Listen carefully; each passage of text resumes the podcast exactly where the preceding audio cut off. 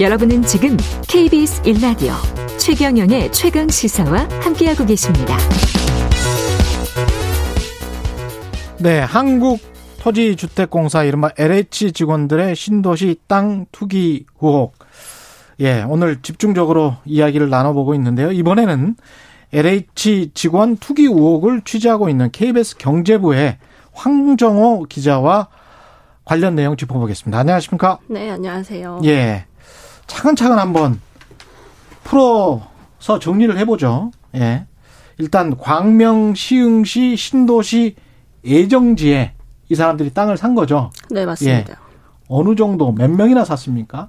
사실 지금 조사가 진행 중인 단계니까 제가 음. 뭐 단정적으로 말씀을 드리긴 좀 어렵지만 현재까지 파악이 된 건 민변하고 참여연대 네네. 그쪽에서 쪽에서 이제 추정을 했던 건 원래 초기에 14명 정도였는데 에- 일곱 필지에 14명이었죠. 열 10개 필지에 10개 14명으로 필지. 이제 추정을 했었는데 예. 이제 LH와 국토부가 조사를 해보니까 음. 그러니까 현직이 13명 그리고 전직이 2명 해서 어. 지금까지 파악된 건 15명 정도고 예. 이제 이 사람들이 구입을 한 토지가 한 네. 2만 3천여 제곱미터 정도? 2만 3천여 제곱미터. 네. 그래서 예. 100억 정도 들었을 거다라고 음. 추정을 하고 있습니다. 100억 정도. 음, 네. 그러면 한 사람당 뭐 한 7, 8억씩은 투자했다는 자기 거네. 돈은 그 정도 평균? 뭐 투자를 했을 거고 그리고 예. 이제 토지마다 조금 가격이나 이런 것들이 그렇죠. 다른데 예. 이게 이제 아무래도 공분을 사고 있는 게 음. 땅값의 거의 절반 이상을 다 대출로 받았단 말이에요. 대출을 대출을 했어요. 받았던 거죠. 그러니까 은행 대출을. 네네. 어. 근데 이제 이게 사실 저희가 막연한 기대만으로 음. 이렇게 최대치의 대출을 받아서 땅을 사고 그 땅을 묵혀둘 수 있느냐. 이제 거기에서 사실상 이제 의혹이 시작되는. 대출이라는 게 땅 대출을 보통 한 그 감정 평가의 50% 정도 해줍니까? 70% 정도까지 70%? 해주는데 예. 대부분이 뭐 69점 얼마 정도. 그러니까 에이? 정말 최대치를 다 받은 거죠. 받을 수 있는 최대치를. 오, 이거는 확신법인데. 그러니까 모두가 이제 거기에서 좀 많이 이제 어 이거는 정말 그냥 투자로 볼 수 없는데라고 이제 생각을 하게 되는 음. 것들이 이제 이런 대출 문제 아니 이거는 것들이죠. 진짜 확신법인 게 땅을 투자를 하는 사람들은 보통 내가 내 세대에 되지 않는다고 음. 하더라도 아들이나 손자, 손녀 세대에 뭔가 될 것이다 이래가지고 이제 투자를 하는 것이고 사실 통계적으로 봐도 전국 땅의 한 2% 정도가 급격하게 오르지 대부분의 땅들은 그냥 잠잠히 있어요. 거기에서 그냥 농사 짓고 임야로 있고 우리 또 그렇죠, 국토는 그렇죠. 전체 한70% 정도가 임야잖아요. 산이 많기 때문에 맞습니다. 개발할 수 있는 땅이 별로 없거든.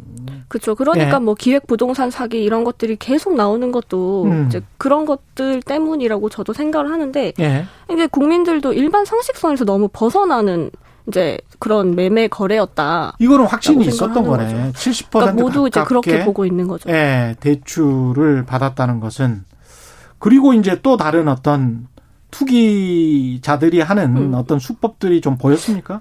보였죠. 그러니까 의혹이 사실상 디테일에서 좀 많이 제기가 됐는데 그렇죠. 토지를 사는 과정은 이제 제가 말씀드린 것처럼 대출을 최대치 받아서 정말 음. 자기 돈은 최대한 안 들이고 남의 돈을 그렇게 많이 들여서 일단 빌렸고 음.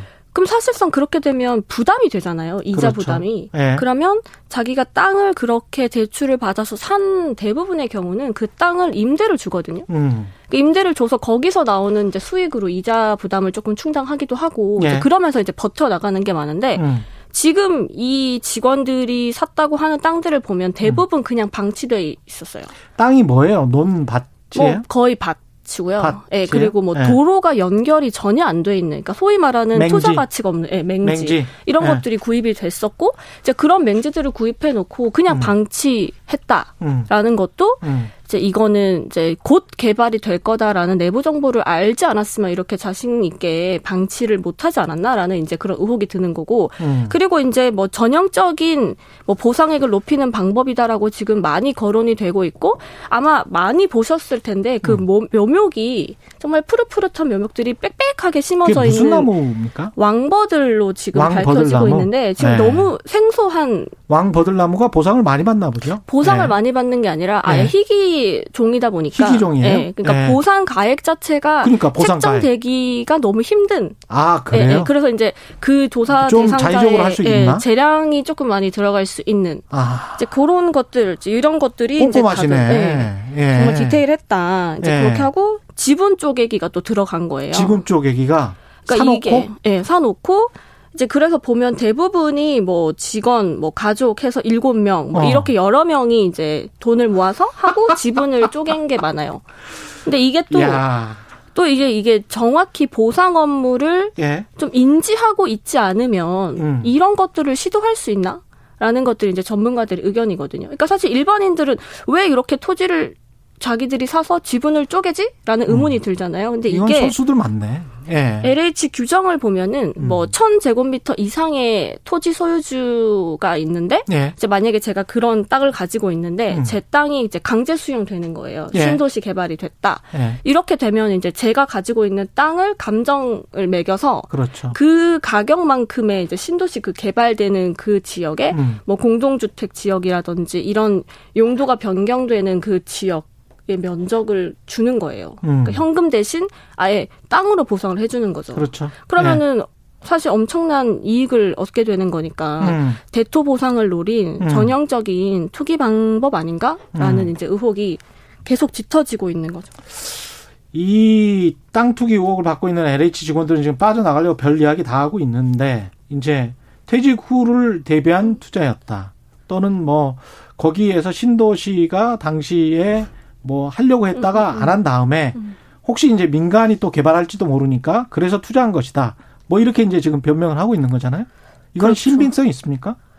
그런데 이게 신빙성의 문제는 아닌 것 같고 사실 예. 이제 법적으로 이제 처벌을 생각을 했을 때이 그렇죠.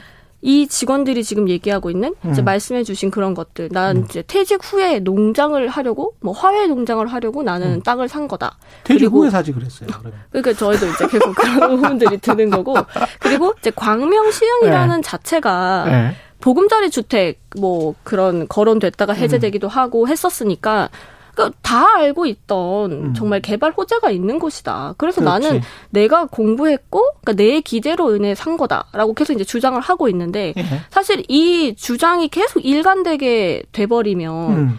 왜냐하면 이들이 직접적인 업무 당사자가 아닌 거예요. 직접적 업무 당사자 아니에요? 네네. 예. 그렇기 때문에 정말 업무상 취득한 뭐몇 정보를 명이라고 그랬죠? 15명? 15명. 15명이 15명. 직접 그러니까 보상 업무를 담당하고 있는 게 아니고 네, 보상 업무를 담당하고 그냥 있는 건 옆에 아니고 스텝이랄지 뭐, 뭐, 이런 사업 거예요? 관리 사업 이런 관리. 것들인데 보도에 이미 한 번 한 이제 한 직원 같은 경우에는 음. 2013년에 음. 광명 시흥의 토지 보상 업무를 담당하기도 했었고 예. 그 이제 자기가 땅을 살 그 당시에 음. 삼기 신도시 그러니까 광명 시흥이 아닌 다른 그 후보지 음. 그 택지의 사업 단장이긴 했어요. 근데 이게 그럼 저희가 봤을 때는 그럼 어차피 그런 프로세스를 다 알고 있었으니까 업무 음. 당사자가 되지 않나라는 이제 의문이 들 수 있는데 광명 시흥에 해당하는 업무 당사자가 아니었기 때문에 음. 직접적인 업무 당사자로 보기 어렵다라는 게 이제 국토부의 설명이거든요. 이게 업무 당사자가 아니라도 알짜 정보를 어떻게든 취득해서 이렇게 투기를 했다는 거는 사회적 비판을 받을 수밖에 없는데 문제는 아까도 이제 의원님들한테 그런 이야기를 물어봤지만 법적으로 어떻게 처벌을 할수 음. 있는지 그 시스템이 지금 없다는 거예요. 이. 처벌을 그러면 앞으로 못하게 한달지 뭐 이런 방법이 있어야 음. 되는데 이게 또 마땅치가 않아요, 사실은. 예. 그렇죠. 지금 계속 이제 말씀드리는 음. 게 이들이 이렇게 주장을 하는 것도 음. 법적 처벌을 피하기 위한 어떻게 보면 뭐 그냥 변명 아니면 해명이라고 볼 수 있고 법적 펴- 법적 처벌을 피하려면 사실 이렇게 말할 수밖에 없거든요. 그러니까 왜냐하면 이렇게 말하면 법적 처벌을 피할 수 있습니까? 왜냐하면 예. 직접적인 당사자가 일단 아니고, 아니고. 그리고 이 이들이 정말 뭐 공모를 했다. 음. 뭐 전화 통화나 문자나 아니면 그렇지. 서류를 그게 취득해서 있어야 돼, 그게. 네, 예. 그런 법적 처벌의 증거가 없는 이상은 예. 어 나는 내가 공부했다 음. 카더라를 들었다라고 그렇지. 일관되게 주장을 하면 어. 사실상 처벌이 안 되는 거죠. 나는 투기적 투자자다. 나는 LH 공사 직원이지만 투기적 투자자다. 뭐 선생님으로 네. 불렸다는 직원도 있으니까. 예. 네네. 그러면은 투기적 투자자라고 하면 투기적 투자자라고 해서 법적 처벌을 할 수는 없는 거죠. 이게 제도에 필요하죠. 예. 그래서 이제 뭐 이제 뭐 버- 정말 원칙적으로만 따져 보면 음. 이들이 이제 내부 정보를 활용해서 본인이 사적 이익을 취득하거나 아니면 타인한테 누설을 했으니까 음. 공공주택특별법 을 치, 뭐 그렇게 할 수 있지 않나라고 음. 얘기를 하는데 사실 이렇게 처벌을 받는다고 해도 벌금이 5천만 원 정도? 예. 니까 이제 누리꾼들도 다 하는 말이 차라리 보상 받고 그거 내고 말겠다. 근데 이거는 뭐 예. 그런 이제 분노가 이제 쌓이는 거죠. 그래서 오늘 이제 민변에서 음. 이런 개정을 하자, 음. 개정을 하는 게 맞다라고 예. 또 기자회견을 오늘 오전에 또법 열. 예정이라고. 예. 정부는 뭐라고 합니까? 지금 정부는 어떻게 한다고 합니까? 홍남기 부- 부총리는. 어, 어제도 이제 밝혔지만 음. 투기로 확인이 될 경우 무관용 원칙을 적용해서 근데 이게 뭐, 무관용이라는 게 이게 법 제도가 뭐 제가. 계속 말하는데 무관용이라는 게 법 제도가 없는데 어떻게 무관용을 한다는 건지 난 이, 이거는 진짜 레토릭 수사라고 봐요. 예. 그래서 이제 좀그 합동 조사단도 이제 지금 이제 이제 뭐 조사나 수사 얘기로 이제 잠깐 넘어오면은 예. 이제 국무총리 지금 시간이 얼마 네, 없어요. 네, 10초. 국무총리에서도 국무총리가 이제 합동 조사단을 이제 꾸려서. 꾸려서, 예. 뭐 속도를 내고 있긴 하지만 사실 음. 여기에 감사원이라든지 검찰은 이미 빠져 있고 음. 국토부가 들어가 있고 이런 아. 것들이 셀프 조사가 제대로 조사가 되겠어라는 이제 의문도 계속 드니까 좀 안. 안타까운 게 있죠. 오늘 말씀 감사하고요. 지금까지 KBS 경제부의 황정호 기자였습니다. 고맙습니다.